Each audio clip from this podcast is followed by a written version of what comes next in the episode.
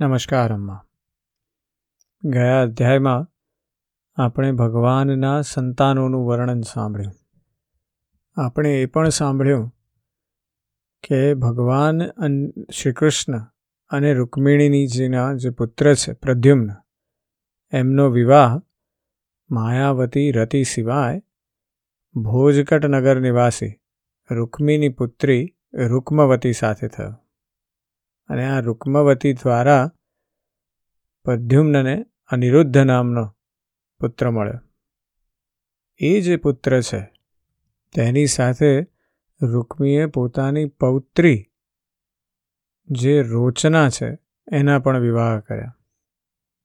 પણ રૂકમીના મનમાં શ્રી કૃષ્ણ પ્રત્યે દ્વેષ એટલો જ જાગ્રત છે વેર ભાવના પૂરી જાગ્રત છે.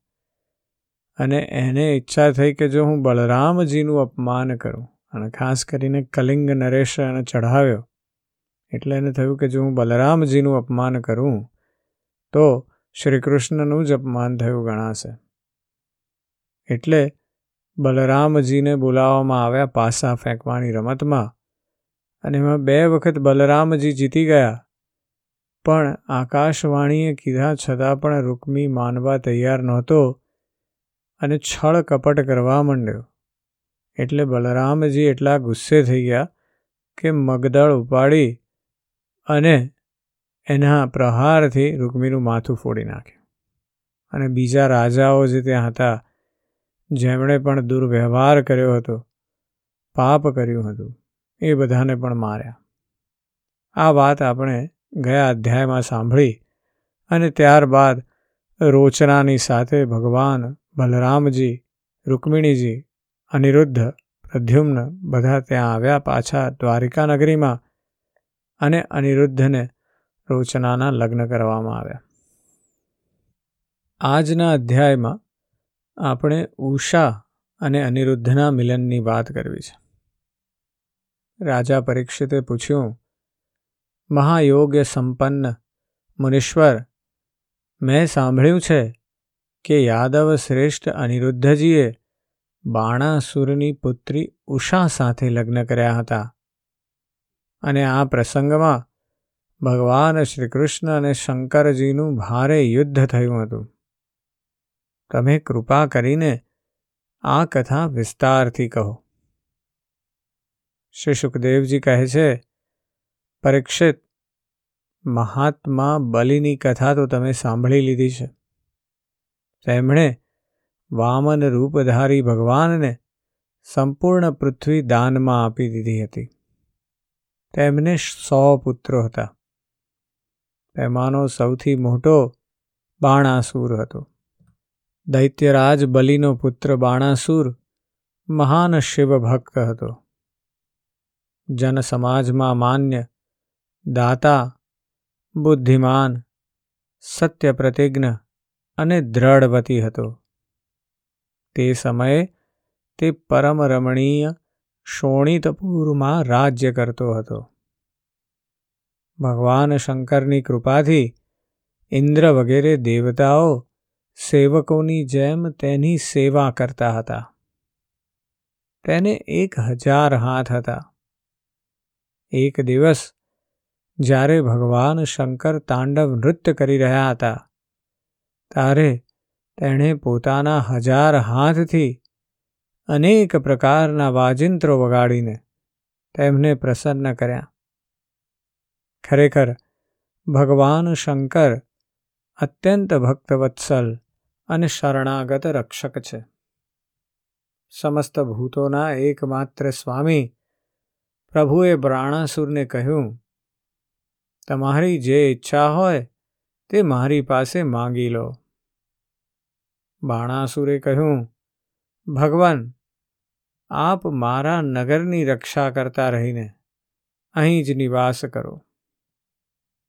એક દિવસ બળ પરાક્રમના ગર્વમાં મદમસ્ત બાણાસુરે પોતાની સમીપ જ ઉભેલા ભગવાન શંકરજીના ચરણ કમળોને સૂર્ય જેવા પ્રકાશમાન મુગટનો સ્પર્શ કરી પ્રણામ કર્યા અને કહ્યું દેવાધિદેવ, આપ સમસ્ત ચરાચર જગતના ગુરુ અને ઈશ્વર છો. હું આપને નમસ્કાર કરું છું. જે લોકોની અભિલાષાઓ પૂરી થઈ નથી, તે પૂરી કરવા માટે આપ કલ્પવૃક્ષ છો. ભગવાન, આપે મને એક હજાર ભૂજાઓ આપી છે. પરંતુ તે મારા માટે માત્ર બોજ રૂપ જ છે. કેમ કે ત્રણેય લોકમાં આપના સિવાય મને મારી બરાબરીનો કોઈ વીર યોદ્ધો મળતો નથી, જે મારી સાથે લડી શકે. આદિદેવ એકવાર મારી ભુજાઓમાં લડવા માટે એટલી ચળ ઉપડી કે હું દિગ્ગજો પાસે ગયો. પરંતુ તે પણ ડરીને ભાગી ગયા. તે સમયે રસ્તામાં મારી ભુજાઓના પ્રહારથી મેં કેટલાય પર્વતો તોડી નાખ્યા હતા. બાણાસુરની આ પ્રાર્થના સાંભળીને ભગવાન શંકરે સહેજ ક્રોધમાં આવીને કહ્યું, અરે મૂર્ખ, જ્યારે તારી ધજા તૂટીને પડી જશે તે વખતે મારા જેવા યોદ્ધાઓ સાથે તારું યુદ્ધ થશે અને તે યુદ્ધ તારા અભિમાનનો નાશ કરશે. પરીક્ષિત બાણાસુરની બુદ્ધિ એટલી દુષ્ટ થઈ ગઈ હતી કે ભગવાન શંકરની વાત સાંભળીને તેને આનંદ થયો અને તે પોતાના ઘેર આવ્યો. હવે તે મૂર્ખ. ભગવાન શંકરજીના જણાવ્યા પ્રમાણે યુદ્ધની પ્રતીક્ષા કરવા લાગ્યો. જે યુદ્ધ તેના બળ પરાક્રમનો નાશ કરનારું હતું. પરીક્ષિત બાણાસુરની એક કન્યા હતી. તેનું નામ ઉષા હતું. હજી તે કુંવારી હતી. ત્યારે સ્વપ્નમાં તેણીએ પરમ સુંદર અનિરુદ્ધજી સાથે પોતાનો સમાગમ થઈ રહ્યો છે એવું જોયું.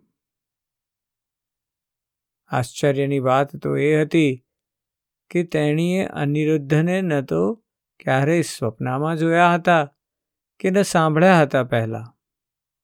સ્વપ્નમાં જ તેમને ન જોઈને તે બોલી ઉઠી, પ્રાણ પ્યારા, તમે ક્યાં છો? અને તેની નિંદ્રા ખુલી ગઈ. તેણે અત્યંત વિવળતા સાથે ઉઠીને જોયું કે હું તો કેટલીય સખીઓની મધ્યમાં છું. ત્યારે તે શરમાઈ ગઈ. પરીક્ષિત બાણાસુરના મંત્રીનું નામ હતું કુંભાડ. તેની એક કન્યા હતી, જેનું નામ ચિત્રલેખા હતું. ઉષા અને ચિત્રલેખા સખીઓ હતી. ચિત્રલેખાએ ઉષાને આશ્ચર્ય પામતા પૂછ્યું, સુંદરી, હું જાણું છું કે હજી સુધી તારું પાણી ગ્રહણ કોઈ સાથે થયું નથી. છતાં તું કોને શોધી રહી છે અને તારી અભિલાષા શું છે? ઉષાએ કહ્યું સખી, મેં સ્વપ્નમાં એક અતિસુંદર નવયુવકને જોયો છે. તેના શરીરનો વર્ણ શ્યામ જેવો છે. નેત્ર કમલપત્ર જેવા છે. શરીર પર પીળું પિતાંબર પહેર્યું છે. લાંબી ભુજાઓ છે અને તે સ્ત્રીઓનું ચિત્ત ચોરનારો છે. તેણે પહેલાં તો તેનું મધુર અધરામૃત મને પીવડાવ્યું.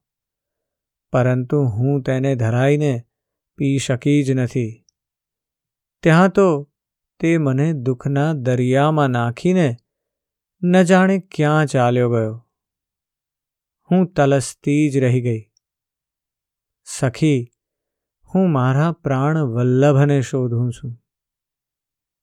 ચિત્રલેખાએ કહ્યું, સખી જો તારો ચિત્તચોર ત્રિલોકમાં ક્યાંય પણ હશે અને તેને તું ઓળખી શકે, તો તારી વિરહ વ્યથા હું જરૂર શાંત કરી દઈશ. હું ચિત્રો બનાવું છું. તું તારા પ્રાણ વલ્લભને ઓળખી ને કહી દે. પછી તેને હું ગમે ત્યાંથી અવશ્ય લાવી આપીશ. આમ કહીને ચિત્રલેખાએ દેવો, ગંધર્વો, સિદ્ધો, ચારણો, સર્પો, દૈત્યો, વિદ્યાધરો, યક્ષો તથા મનુષ્યોના ચિત્રો બનાવ્યા. મનુષ્યોમાં તેણે વૃષ્ણિકુલના વસુદેવજીના પિતા શૂર, સ્વયં વસુદેવજી, બલરામજી અને ભગવાન શ્રી કૃષ્ણ વગેરેના ચિત્રો બનાવ્યા. પ્રદ્યુમ્નજીનું ચિત્ર જોતા જ ઉષા શર્માઈ ગઈ. પછી પરીક્ષિત જ્યારે તેણે અનિરુદ્ધજીનું ચિત્ર જોયું ત્યારે તો શરમથી તેનું માથું નીચું થઈ ગયું. પછી મંદ મંદ હસીને તે બોલી, મારા તે પ્રાણવલ્લભ આ જ છે. પરીક્ષિત ચિત્રલેખા યોગીની હતી. તે જાણી ગઈ કે આ ભગવાન શ્રી કૃષ્ણના પૌત્ર છે. હવે તે આકાશ માર્ગે રાત્રિના સમયે જ ભગવાન શ્રી કૃષ્ણ દ્વારા સુરક્ષિત દ્વારકાપુરીમાં પહોંચી. ત્યાં અનિરુદ્ધજી સુંદર પલંગમાં સૂઈ રહ્યા હતા. ચિત્રલેખા યોગ સિદ્ધિના પ્રભાવથી તેમને ઉપાડીને શોણિતપુર લઈ આવી અને પોતાની સખી ઉષાને તેના પ્રિયતમના દર્શન કરાવી દીધા. પોતાના પરમ સુંદર પ્રાણવલ્લભને પ્રાપ્ત કરીને આનંદના અતિરેકથી તેનું મુખકમળ પ્રફુલ્લિત થઈ ગયું અને તે અનિરુદ્ધજીની સાથે પોતાના મહેલમાં વિહાર કરવા લાગી. પરીક્ષિત ઉષાનું અંતઃપુર એવું સુરક્ષિત હતું કે તેના તરફ કોઈ પુરુષ જોઈ પણ શકે તેમ ન હતો. ઉષાનો પ્રેમ ઉત્તરોત્તર વધી રહ્યો હતો. તે કિંમતી વસ્ત્રો, પુષ્પોના હાર, અત્તર, ધૂપ, દીપ આસન વગેરે સામગ્રીઓથી સુમધુર પેય પદાર્થો, ભોજ્ય અને ભક્ષ્ય તથા મનોહર વાણી અને સેવા શુશ્રુષાથી અનિરુદ્ધજીનું બહુ સન્માન કરતી. ઉષાએ પોતાના પ્રેમ વડે અનિરુદ્ધના મનને પોતાને વશ કરી લીધું. અનિરુદ્ધજીએ ઉષાના અંતઃપુરમાં છુપાયેલા રહીને પોતાની જાતને પણ વિસારી દીધી. તેમને એ વાતની પણ ખબર ન પડી કે મને અહીં આવે કેટલા દિવસ વીતી ગયા. પરીક્ષિત યદુકુમાર અનિરુદ્ધના સહવાસથી ઉષાનું કૌમાર્ય નષ્ટ થઈ ગયું હતું. તેના શરીર પર એવા ચિહ્નો દેખાવા લાગ્યા, જે સ્પષ્ટ કહી રહ્યા હતા અને જે કોઈ રીતે છુપાવી શકાય તેમ ન હતા. ઉષાની પ્રસન્નતા પણ બહુ વધી ગઈ. તેના દ્વારપાલોએ જાણી લીધું કે ઉષાનો કોઈને કોઈ પુરુષ સાથે સંબંધ અવશ્ય થઈ ગયો છે. તેમણે જઈને બાણાસુરને કહ્યું, રાજન, અમે લોકો તમારી અવિવાહિત રાજકુમારીના જેવા રંગઢંગ જોઈએ છે. તે તમારા કુળમાં કલંક લગાડનારા છે.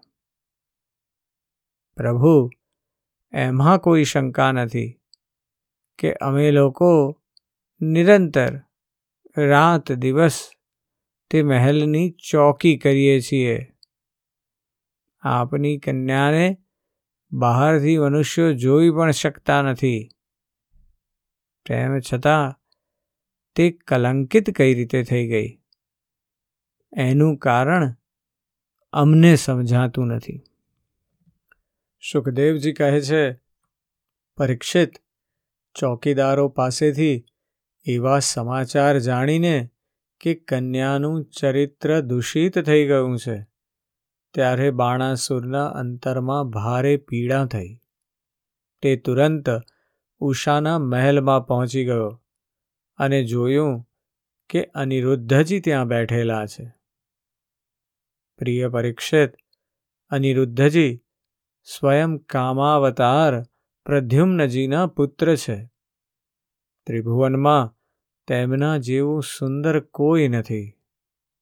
શ્યામ સુંદર શરીર અને તેના પર લહેરાતું પિતાંબર, કમળની પાંખડીઓ જેવા વિશાળ અને કોમળ નોત્રો, લાંબી લાંબી ભુજાઓ, કપોલ પર વાંકડિયા કેશની લટો અને ઉજ્જવળ કુંડળો, હોઠ પર મંદહાસ્ય અને પ્રેમભરી દ્રષ્ટિથી તેમની શોભા અવર્ણનીય હતી.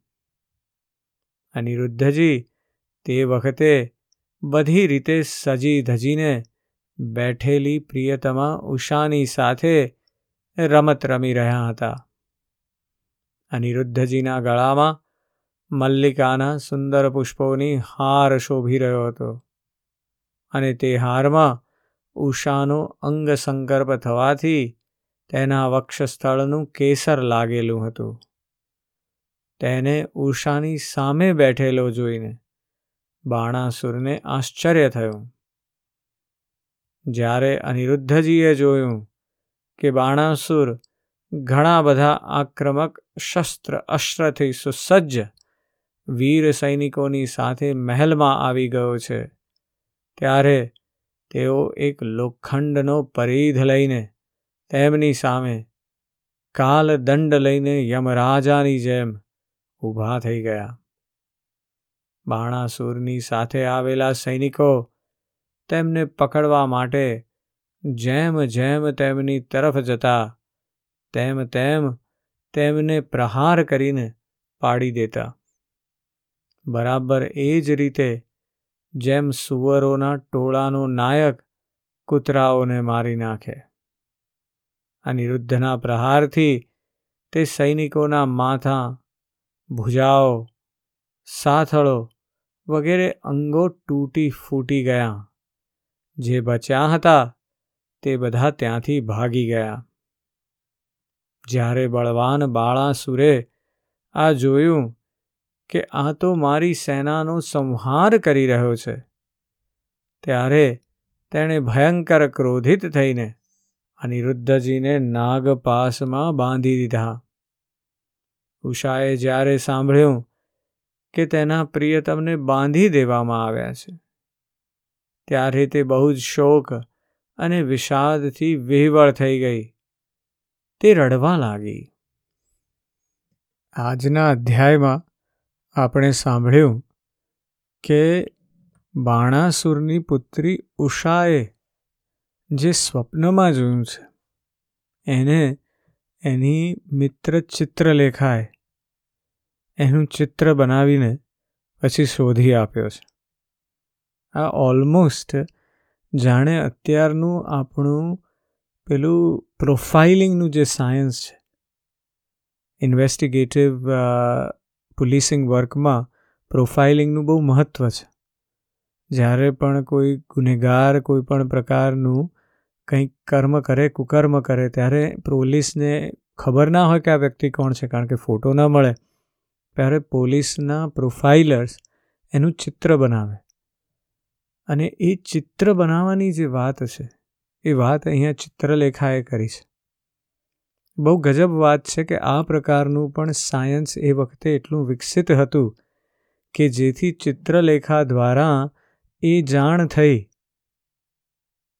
કે ઉષાને, ઉષાએ કોને પોતાના સ્વપ્નમાં જોયા છે? અને ત્યારબાદ અનિરુદ્ધજીના રૂપની પણ વાત નથી માત્ર, પણ અનિરુદ્ધજી ખૂબ પરાક્રમી જે છે, એની પણ વાત આપણને દર્શાવી છે વ્યાસજીએ. આજનો અધ્યાય બહુ સુંદર છે એ રીતે. એક પ્રેમી યુગલની વાત છે.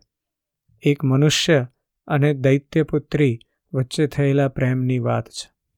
આગળના અધ્યાયમાં આપણે વાત કરી છે કે ભગવાન શ્રી કૃષ્ણ રૂકમિણીજીને કહે છે કે તમે ક્ષત્રિય છો ને હું યાદવ છું. છતાંય આ લગ્ન થયા છે. અને એ જ રીતે અહીંયા એક દૈત્ય અને મનુષ્યની વચ્ચે લગ્ન થવાના છે. અને આ વાત બહુ મહત્વની છે કે આપણે આપણને સતત કહેવામાં આવતી જે બધી રિજિડિટી છે, રૂઢિઓ છે એની બહાર આવવાનું છે. અને આપણે વધારે મોટાપ દેખાડવાની છે આપણા પોતાના સંબંધોમાં. ફરી ફરી વાર આપણને ભાગવતે સમજાવી રહ્યું છે. એના વિશે જરૂરથી ચિંતન કરવું. આજે બસ આટલું જ. જય શ્રી કૃષ્ણ.